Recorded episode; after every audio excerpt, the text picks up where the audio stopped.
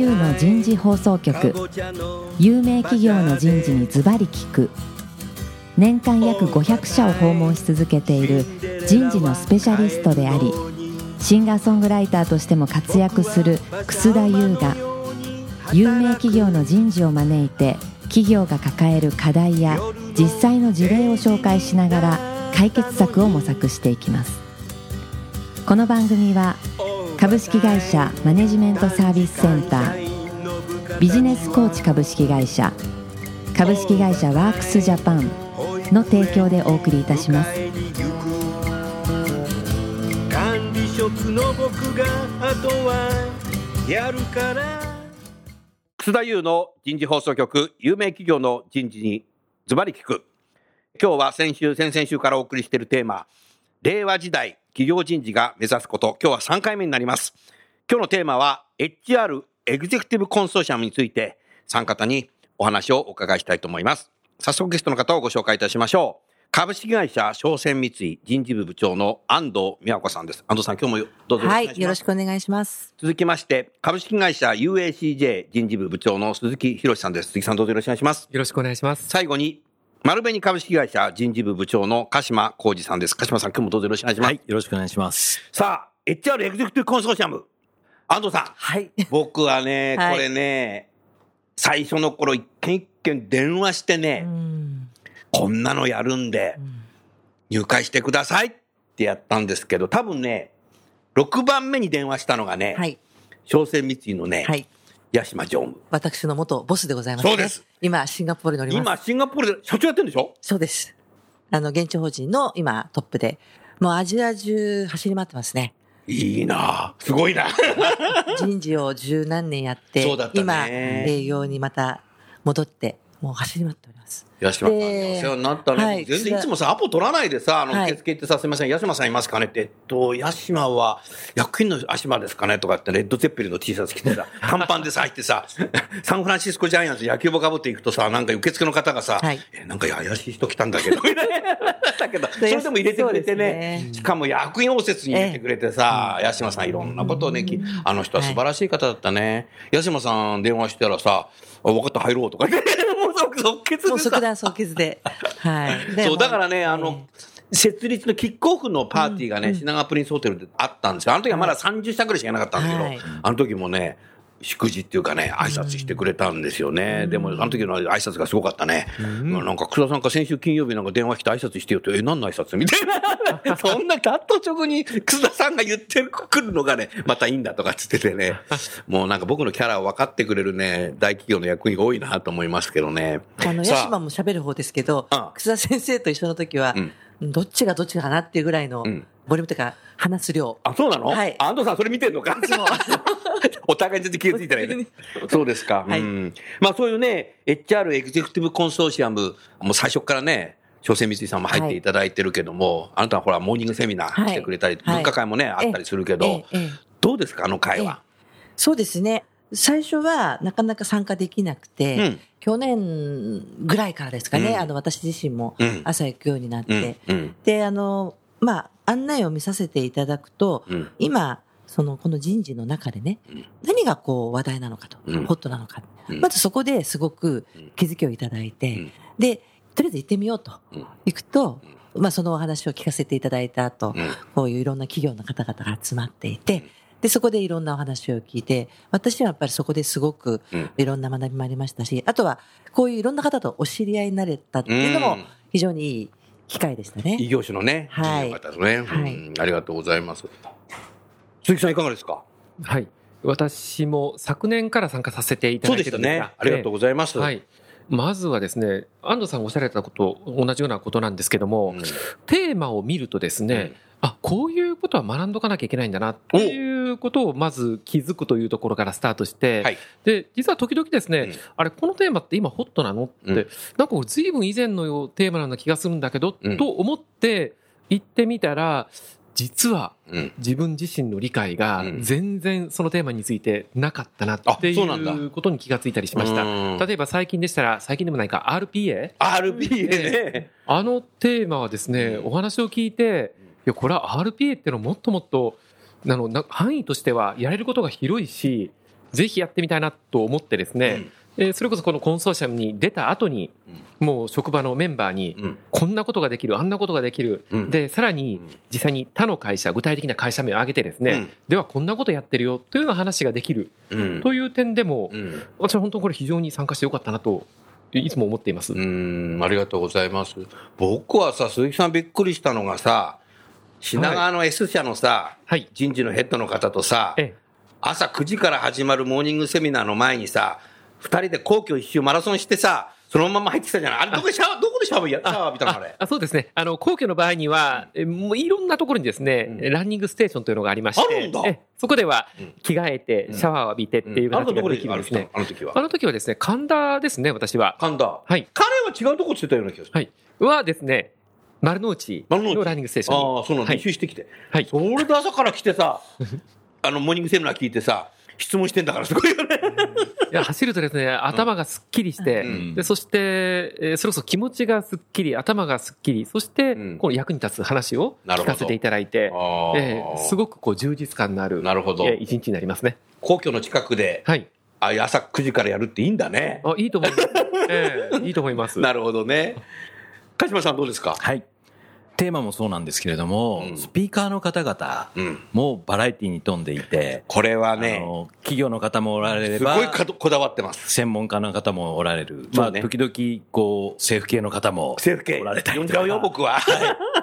あの、それはすごくいいですね。うんえーで、実はですね、この中で私がすごくいいなと思ったスピーカーの方に、うん当社での研修をお願いしたいっていうのもしておます。やってんの？はい。あ、もうどんどんそれ使ってくれてるよあね。のーすごく、まあ、自分で聞いてうん。分かってますんで、うん。あのこういった研修やってもらえませんかみたいなことをですね、うん。お願いして、うん。はい、やっていただいていることもあります。うん。はい。なるほどね。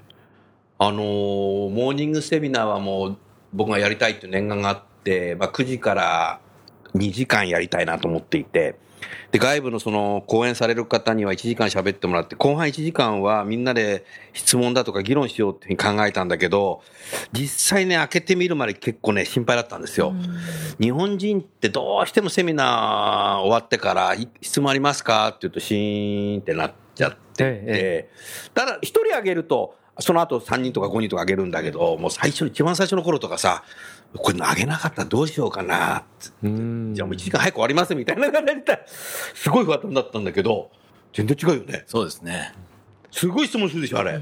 で、あの、質問の数も多いですけども、ん質問自体が非常にこう聞いててですね、うん興味深いというか、さらに学びが深まる感じが奥深いよね。ありますね。うんええあれなんであれ質問しやすいんだろうか、結局。あれはですね、やはりあの来られてる方々の、その状況が結構皆さん似てるんで、まあ、ちょっとあ会員だからね。ええ、そこの、なんていうんですかね、クオリティっていうのも変ですけれども、うん揃ってるっていうのは、うん実はすごくいいんじゃないかなというふうに、あの、皆さん似たような悩みを持ってるっていううん確信もありますし、うんはい。そうですね。会員っていうのは大きいんじゃないですか。会員。あの、知ったメンバーだからええね。普通のオープンなセミナーに行くと確かうんに質問が全然出なくて、出ないですよ。っていうの結構ありますようね。んだから、まあ、レベル感が違う、その関心度のね。うんでも、あちらの場合は、だ時々その、こんな質問して大丈夫かなって私なんか思っちゃうぐらいに、うん。やっぱりすごく考えられて質問されてる方もいらっしゃいますし、で、まあでもせっかくだからここは聞かなきゃと思って、聞かせていただきますけども。だからねあれ始める頃うに、ん。講師で来る方には、電話とかメールで、実は個別にお伝えしてたんですよ。1時間喋ってもらう最終ページに、ご清聴ありがとうございましたっていうのは禁止にしたいと。ご清聴ありがとうございましたって最後にもう用意されしてるってことは、はい黙って聞いとろっていう ことなので質問絶対出ないぞっていう、僕はね、そこがあったんですよ。だからそれ書いてないとね、やっぱ質問するんですよね。だから結局予言してるわけでしょ、もうは最初から出してるの。あれ結構重要なんじゃないかなと思って。日本人だけだよね、静かに聞いててありがとうございましたとかって。そうですよね。アメリカとか書かないですよ、なのアメリカだともう途中で必ず質問が入りますね。あおっしゃると。ええしかもね、手挙げない。はい。手挙げないでバンってくるよね。もう普通に会話をブレイクするのが。ああ あなたアメリカいたからね。そうですね。一度ね、6年ぐらい前に、フロリダで3000社ぐらい集まる人事のカンファレンスがあって、僕仕事で行ったんですよ。はい。でね、その時に、まあ、フロリダでやると UK からも来たんだよね。大西洋だから。それだから、ねアジアの人は5人ぐらいしかいなかったって言われてたけど、それでね、いろんな大きなセッションがあって、大きな一番の基調講演はね、ダニエル・ピンクだったんだけど、まあかっこよくてさ、僕もサインもらっちゃったけど、それから終わったら午後からさ、文化会みたいのがあって、それぞれのいろんな英国じゃない、アメリカの企業の HR がいろんな事例を話すんですよね。一つの部屋が50人の部屋とか100人の部屋があるんですけど、で、僕がエントリーしてなくても、これぶら下げて持ってるから、後ろの方に座れてて聞いてたらね、始まってすごい3時ぐらい経った時にね、手も挙げずにね、どっかの企業の人事の女性がね、バーってなんか質問したんですよ。ほで、こういうことじゃないのって言った瞬間に、え、やばいな、この人と思ったんだけど、全然別の会社のね、男性がね、その意見に対してね、反論の意見をババーって言うんですよ。ほやばい、これクラス崩壊してるよ。で、事例発表してんのに、で、事例発表した人事の企業の、まあ、人事部長みたいな人がね、その後何が始まったかっていうとね、このぎ二つの議論をね、ぶつけるね、ファシリテーターになっちゃったんですよ。ほうそしたらみんながもう全然手挙げていろんな意見がガーってなって、これ完全クラス崩壊になって。それで最後どうなったかっていうとさ、今日の事例は、後で PDF でみんなにね、あげるからね、終わりみたいな。それで、あといくつかこう見てったらね、うん他のクラスでもそうなったんですよ。うんアメリカってこれなんだと思った。うんでも学校の授業もそうなってんだよね。そうですね。MBA のクラスなんかもやっぱりそうやってあ、そうだよねキ。ャッチボールしながら教授がうまくこう進めていくっていうようなスタイルなんでア、メリカはね。黙っているっていうのはむしろないんじゃないかなと思いますねし。かも誰もあのご清聴ありがとうございましたって書いてあるパワーポイントはなかったね。あの、昨年私もあの登壇させていただいて、そうだよ、あなたやってくれたよ。あの、素晴らしい質問をたくさんいただきまして、ご清聴ありがとうございました。書いてなかった？まあいいや。え書いてございませんでした。あそういうことはいうん。だからやっぱりね、もっとやっぱ意見言えるようにしていかないとさ、グローバルな会議とかでさ、日本人ってなんかさ、何も質問しないでさ、感想も言わずにさ、でも一生懸命議事録取るよねって。だって小学校も中学校も授業中喋っちゃいけないしってノート取ってて、大きくなっちゃってさ、僕なんかよく小学校の時ね、草授業中喋っちゃダメだよとか、はい ってよく怒られたの覚えてるけども、そのまま社会人になっちゃったから、その反動で喋るようになっちゃったかもしれないけど、やっぱりあのエグゼクティブコンソーシアムはすごい質問してくれるからね、あれいいですよね。なんかでも話しやすい雰囲気があるのは事実。そうですよね。な。全然他のセミナーと違う。でもそれやっぱ僕他のセミナー行ったことないから何が違うの？楠田先生がでも割とこう振られるのもありますよね。うん。あとりあえずちょっと振って。あ僕ねあの目があったら振る振りますから。遠くの方であ俺の顔見たらもう振っちゃうから、ん。だからね当たりたくない人はねあの瞬間ね下向いてるうん しかも名指しだもんね。名前知っちゃってるからさ。そうそう。だ知り合いが来てるって感じでね、うん。始まるので。知り合いになってうん、そんな感じの雰囲気はありますよね。そういう空気感をね、こう作っていただいてるうん作ってらっところがあるので、そういう点でも非常に気持ちが楽ですね。今のこれね、ある会社の人事の部長さんが言ったのはね、あの、楠田さんのあの、ざっくばらんのやり方がいいんだと。うん普通人事ってもっと硬い司会やるので、んいかがでしたか？とか、うんどなたか意見ありますか？みたいなさ、楠田さん全然違うの、おーいとかって。い。その、お呼びする方々は、楠田先生が基本的にこう、選ばれるですか？もう、この人に来てもらおうっていうの。いやいや、あれは応募してますけど、朝はね。ただ会員あの、お話しされる方々です。えっと、僕とプロフューチャーさんえで、えここで部屋で会議していあて、うん。来年、もう今、2020年度の全部決めましたけどね、これから事務局がお願いしに行くんでしょうけども、うん。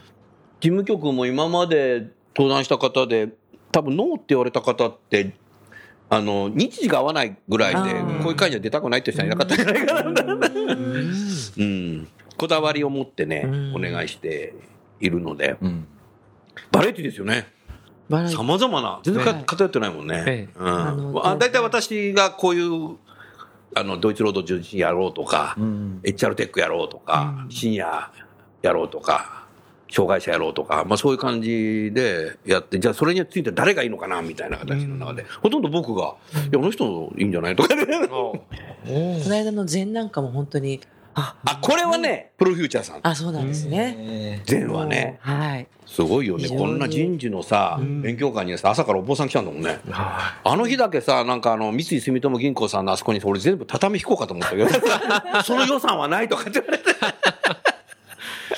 そこはダメだったんですけど、うんあれよかった？よかったです。で、お話の中ですごくいろんな企業のね、人事が来てるんですよ、と話があって、もうそれからなんとか私も、全とこう人事みたいのをいろいろこう調べたりとかですね。してんの？しあの、したりしてましたね。何か。かお悩みはお持ちなんですか？いえい 結構海外の方が来られてるっていうお話をされてたので、ああそうだあの、ねうちも年に一回ちょっと海外のね、社員を集める研修やってるもんですから、そういうところでなんかこう、いいのかなとかいろいろ考えたりとか。はい。海外の方って結構こういうね、うん。お坊様っていうかね会って話聞くのすねえごく興味そうですね。持ちますよね。ええ別の宗教の方でうんも、うん。そうなりますね。うん。ねすごいね。ううん。んあと、あの、エグゼクティブコンソーシアムということで言うとですね、私分科会がありますよね。あ、ええ。あの分科会が私はとてもいいなと思っています。うん。それこそ5社、6社、7社ぐらいしたかな？あの、一緒に、私昨年は HRBP のことについて。HR ビジネスパートナーね。ええビジネスパートナーにしてやらせていただいたんですけども、うん。それこそお互い情報ですね、かなりオープンにして、うん。議論できるわけですね。できるね。で、こちらが問題として抱えているところについて質問をして、それに対して答えをいただいたりだとか、うん。それからまたお互いの会社を訪問して、あそうそうそうそうそで、さらにその後にはうん、また飲み会は必ずセットになってる。と いうような感じでですうね。なんか飲み会のところで今声大きかったよ。でもそれ大事だよね。ん。そんなことで、まあ、今の時代、それこそ人事もですね、お互いに情報をオープンに、できるところをオープンにして、そしてお互いから学んで、それを会社の中に生かしていくっていうことはすごい大事だと思うんですけども、うんそれがここの場では本当にやりやすいです、ね。あそうええああ、なるほどな。あれはね、あの、まず、分科会の座長を選ぶのもやっぱり慎重なんですよ。うんやっぱりさ、それなりの話がやっぱ声もできてさ、ええそれなりのグループの人にコメントもきちっとフィードバックもできていく。だから相当リーダーシップないとうんできない方なんだけども、でもね、もうお願いした人全員ね、もおう二つ返事ですよね。うすごい。そうやろうみたいな。全部僕がお願いしてええ来ていますけどすごいですね。うん。それこそ、例えば、今年でしたら、戦略人事 HRPP、今年は、えー、八木八木さんね。ねうん。えこんな方とこう触れ合って学べる機会っていうのはすごく貴重ですし、うん。もちろん人材開発のところでも山口さん、うん。こんな方からですね、本当学べるのは素晴らしいですね。鈴木さん。はい。八木さんこの番組聞いてるよ。なるほど。うん、そうですか。分科会人気ありますよね。もう奥深く突っ込むからね。そこまでやるんだみたいな。具体的に。全部異業種じゃない。そうですね。やっぱりすごいね。でも今年は自主勉強会も。今できて、シニアだとはい。かタレントマネジメントとかね、いやもうやりたい人手挙げてくれて座長やってね、で、場所はもうなるべくそ、もう手挙げた人の会社の中の会議室やろうとかしてはい。ね、ほとんど手弁当でやるんですけど、結構本気モードになってきてるよね。タレマネなんかすごいですよ。今何個ぐらい？今いくつあるかね ?4 つ？組織開発とかね、うん、なってきてますね。多分だからこれも多分今後増えてくる可能性があって、面白い感じになってきましたね。僕はもうね、全部行こう、出ようかと思うんだけど、なんかね、同時になんか2つ走って、走りそうです。ドキドキしてんだけど、掛け持ちでいけない、いけねえぞ、みたいな。うん。基本的に自主運営なんですか？それはもうじゃあ、あ一応、まあ、事務局が案内してくれたりええはするけど、まあ、ええ。あとは自主運営でう、ん。そこの会社の会議室をお借りして、それでやって、まあ、やってみないとわからないですけど、何回かやって、ままとめてもいいかなとう。ん思ってるんですけども、本気でややろうとしますよね、みんなね。実際に。タレマネなんて本当にタレントマネジメントシステムで管理しながら、本当にこの中から社長が出るのかみたいな、だからね、それぞれね。いや、面白いと思うよ。うん、本気でやってるよね。一回入れたけどうまくいかなかったとか。じゃあ、そのところが、でもそういう失敗したことを他者が言うと、いやいや、こうやればよかったんじゃないの？みたいな。ああ、なるほど。それぞれいろんな工夫してやってるので面白いうんじゃないですかね。うんだんだんだからもう自社に参考になる話がどんどん出てきている。うんそうですよね。人事は本当今、この時代すごくやっぱり頑張らなきゃいけないし、うん人事がリードしていくことって、以前お話ありましたけども、うん誰でも大体人事のことって語れるじゃないですか。うん。ええそれは人事の人だけじゃなくて、うんうんえーだから人事はそれ以上のことをですね、やっぱりできないといけないし、うんなるほど。えーというところで言うと、やっぱり人事同士がですね、協力をして、り自分たちの力を高めていくっていう必要があると思うんですよね。あるね。そういった点でも素晴らしいですね。うんこれは私自身がやっぱ昭和の時代からこの人事のね、こういう仕事っていうのを携わってきて、考えてみたらね、今から32、3年ぐらい前って、ほとんどね、こういう人事の交流会とか勉強会って、みんな同業他社が来てんだよね。呼ばれると。うんね、はい何々業界で。はい。で、その産業別の労働組合も同じになっててさ、はい。そうするとさ、お互いに何かさ、どんな制度してんのかとかさ、ん。どういう賃金カーブになってんのかとかさ、うん。じゃあうちもそれやろうかなみたいな、なんかさ、うんうん だからやっぱ事業もキャッチアップでさ、大きくなってきてるから、うん。人事もさ、キャッチアップしてさ、それでよかったみたいな、うん。多かったんで、でもそれはそれでもう満足してたんだけど、何か違うんじゃないかなっていうのを、もう当時から考えてたんですよね、思ってたの。うん。それがさ、もう平成の後半になってからさ、もう異業種でさ、こういうの作んないと、これから事業そのものだってさ、競合が変わってきてるじゃない。そうですね。今までと違ってくるし、人事の中でやっぱイノベーションを起こさなきゃいけないって、うん。イノベーションって新結合とか言うからさ、他の業界の話を聞いてうん。出るんじゃないかなっていうふうに思っていて、これはあの、プロフューチャーの寺澤社長に話したら、やりましょうと、お言っちゃったらややりましょうって言う。から、あ、やるんだみたいな。形でね、そういうふうにやってみたらう、ん。質問出るかなと思ったけど、結構ね、やっぱり異業種で集まるって本当大事ですね。だから最近あの、うちも若、人事部の若手とか、まあ、あの先生のところのあの、スクールもありますけど、うん。やっぱりその人事が集まるね、うん、できるだけこう、外にね、うん。出してって、出て行ってきてもらって、うん。そこでこう、勉強して、うん。教えてもらって、うん。学んで、また戻ってくるっていう。う。ん、だから人事こそそういう異業種でうん。やるべきなのかなというふうに感じますね。なるほどね。ええ。うん。競合じゃないからね、別にね、うん人事はね。うん。そうですね。異業種、特に異業種だったらね、うん。全然ね。うん。営業だとあんな、ああいうのできないだろうけど、ん。絶絶対無理だよね。そうなんですよ。そうなんです。研究とかさ、手前なんだけないんだけど、だからそれ全部ね。分かり合えるものものすごく多いですよね。分かり合えることが。あの。悩みとして抱えることとか。うん。あーなるほどな。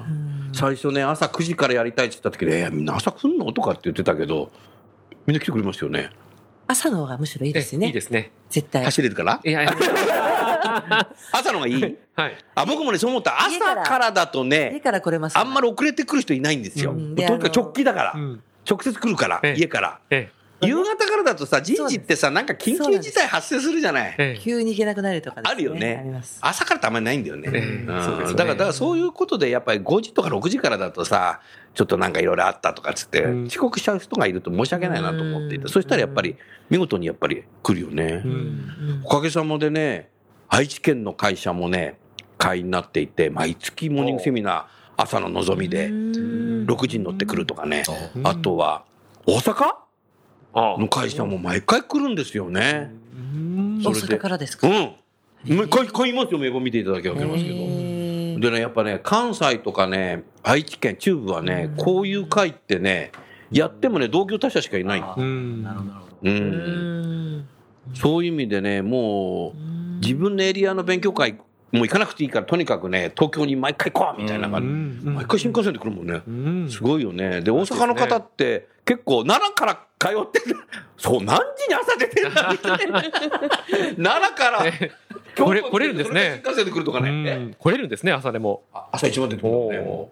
すごいね。そのぐらいだから価値が地方っていうか関西の人ってあるんだろううね。んありがたいなっていうふうに思ってます基本的ね。にもうオープンでどんどん来てくださいって感じなんですかあ、あのー一応基準は上場企業っていうことと、ただし上場企業規模のね、うん。あの、サントリーさんとかあ上場してないけど、規模。別に上場してなくてもその規模であればいいっていうことですかね。そういう基準にししていますかね。ただ新興企業もいますけども、うん。ある程度やっぱもう上場している。はい。そういうはい基準はしているかなというふうに思ってますね。最初のうちは私がこうやって電話して、え、鹿島さん入ってよとか、あ鈴木さん入ってよとかってやってたけど、今はもうほとんど何か口コミに、うん。口コミになってうん。いたりとか、スポンサーさんが銀行さんなので、うん三井住友銀行さんが、お客様にこういうのあるからって言って、いつの間にか入会していただいたりとかしていますかね。私も他の会でですね、うん人事部長に会った時に、この会を紹介することがあります。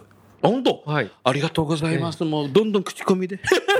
この番組をお聞きの方も、HR エグゼクティブコンソーシアムってなんだろう？検索していただければ出てきますので、はい。事務局の連絡先も出てきますのでね。えホームページも使いやすくなりましたね。そうだね。うん。ありがとうございあます。のなんかこう勉強会が素晴らしいんですけど、うん。でもそれだけじゃなくて、うん。やっぱりなんかこうプラットフォームになってるじゃないですか。それを鹿島さん言うよね。さっきおっしゃったその自主勉強会もあれば文化会もあれば、はい。あと私なんかはここで知り合った方に講演お願いしたりとか、あ、そうだね。だから使いようによって完全プラットフォームだよね本当いろんなことができる。自由に乗り換えができるっていう。はい、うん。はい。うん。だからそこがすごくいいなと。もう一つのイベントがあって終わりではなくて、うん。いろんなスタイルがあるっていうところがですね、うん。あのいいなっていうふうに思ってますし、鹿島さん一回そのこの番組のさ100万回突破の時さ祝電を送ってくれたじゃない,、あはい。祝電の時もさええ。この番組自体がプラットフォームだってたじゃない。それも言いましたし、うん。まああの津楠田さんをプラットフォームだって言うんだよね。歩く HR プラットフォーム。はい。駅駅長ですみたいなでも多分そうだったんですよ。それで、楠田さんを介していろんな人が知り合ったりとかってしてたんですね。うんそうだねそれがここで組織化されて、あの、皆さんに、こう、もっと広く利用されるようになったという、なんかそういうイメー。ジを私持ってますね。はい。なんか今日涙出てきて。ええ。まだまだ頑張らないといけませんね。頑張らなきゃ？先生。いやだからねね今年9月2日に66歳になった時に家族に全員集まったので、あの75歳まで働くっていうふうに。ほコミットメントしちゃった、うん。僕はもう雇用されてないから MBO ないし、はい。MBO ないからさもう家族に言うしかないんで、なるほど。あー75万だと。そしたらこのプロフューチャーのさ、寺澤さんからなんかレター来たんだけどさ、草田さんあと20年だよねとかって。またさ、あってさ、いや、やめて。馬車馬のように働かせんのみたいな。うん。草さん自身がこの HR エグゼクティブコンソーシアムに深く関わられてる中で、うん。ご自身のこう変化とか、うん。そういうのを感じられてるところありますか？ありますね。こういうテーマでやるとこういうふうに変わるんじゃないかって、なんか僕先の先まで期待をして、分科会セッティングしたりとか、あとは講師呼んできたりするんですけども、いろんな企業の会のね、人事の方にいろんな場面で会うじゃないですか。はい。このラジオでも会うし、セミナーでも会うし、訪問しても会うし、その時にね、あの時のあのセミナーのおかげで、こういうね、こうやりだしたよとか、あとね、HRBP ってうちの会社なかったんだけど、はい。今回 HR ビジネスパートナー人事を作ったよとかね、ん。みんなやってるんで言ってたうち作ってなかったとかね、そういうのもやれたり。することあるね。で、世の中に HR テクノロジーっていうものがあるんだってことを知ったとかね。ええ。うん。私もでも多分、あの、こちらのセッションで HR テクノロジー、あの、経産省の方が来られたセッションあ、経済産業省のね。あの時に草先生かあら、HR テックをね、うん。何もやらない人事部は10年後にはもうないですよ、皆さんってね先生がさ、おっしゃって、もうその時私も衝撃を受けて、ああと思って。ああー。けあの経済産業省の、だから当時の伊藤さんだろうね。伊藤さんですね。うん。で、やっぱりね、ああいう霞が関の方もね、うんこの間は厚生労働省の方も来てもらったけども、やっぱり来ていただいて、実際生のね、キャリア官僚の話聞くっていうのもいいですよね。で逆にまた質問もできるわけじゃない。うんうんまるで国会みたいだよね、これ。うんうん。い やでもああいう方々直が、接質問できるってのはすごいよ。こういうところで話してくださるんだったらちょっとびっくりしました。やっぱそうやって、うんあの結局その官僚の方々もね、うんやっぱりこう、もっとこう、企業に対して。いや、でもこの名簿を添付したら、あ、いきますね。日本の GDP に相当貢献している？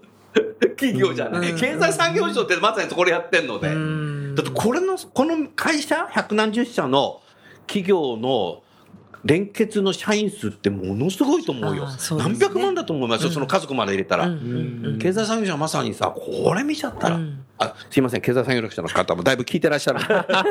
それだから言ったんじゃないとか別のこと言うかもしれないけれども、でもやっぱり意見も聞きたいんですよ。うんああ、そういうこと今の。うん、やっぱり今のキャリア官僚の方ってそういう意見聞きたいっていう方がすごい増えてるね。そうじゃない方もいらっしゃるけども、でそういうことはやっぱりね、うん来ていただいていますよ、質問もしてくださいっていうので、うん。やっぱり重要だよね。だから大きな意味でやっぱり国自身も経済そのものもやっぱ変わる時期なので、本当に役人さんの方たちも自分たちがさ、いろいろこう作ってるものをさ、本当にどうなのかなっていうのを、やっぱりもうちょっと接していきたいんで、だから我々人事が社員の方に寄り添ったり、ビジネスに寄り添ったりとか、はい。トップに寄り添ったりするのってね、官僚の方も 我々にうん。寄り添ってくるんですよね。あーそれすごく感じますね。感じる。ええうん。歌手と違うよね。やっぱり知りたがるって言い方は変ですけれども、感じたいっていうふうに思っておられるのかなっていうふうには、うんはい、思いますね。そうですよね。えうんだからまあそういう意味でね、どうなるかなと思ったんですけど、作ってよかったなというふうに思いますね。はい、それではちょうど時間になりましたので、えー今日もどうもありがとうございました。はい。どうもありがとうございました。ありがとうございま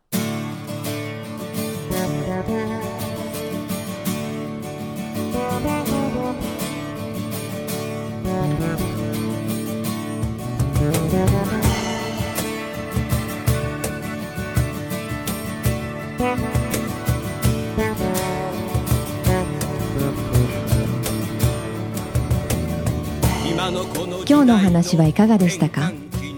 楠田優の「 The Times Will Change 時代は変えられる」とともにエンディングといたします。この番組は日本最大級の人事ポータルサイト HR プロのウェブサイトからもお聞きいただくことができます。HR プロでは人事領域に役立つさまざまな情報を提供しています。ご興味がある方はウェブサイトをご覧ください。この番組は企業の人材戦略人材育成のプロフェッショナルカンパニー株式会社マネジメントサービスセンター人と組織の生産性を高めるビジネスコーチ株式会社企業の人材採用支援キャリア支援を通じて人と企業の持続的な成長と価値創造に貢献する株式会社ワークスジャパンの提供でお送りいたしました。それでは来週もお楽しみに。みんなで変えよう。できない理由を述べている場合ではない。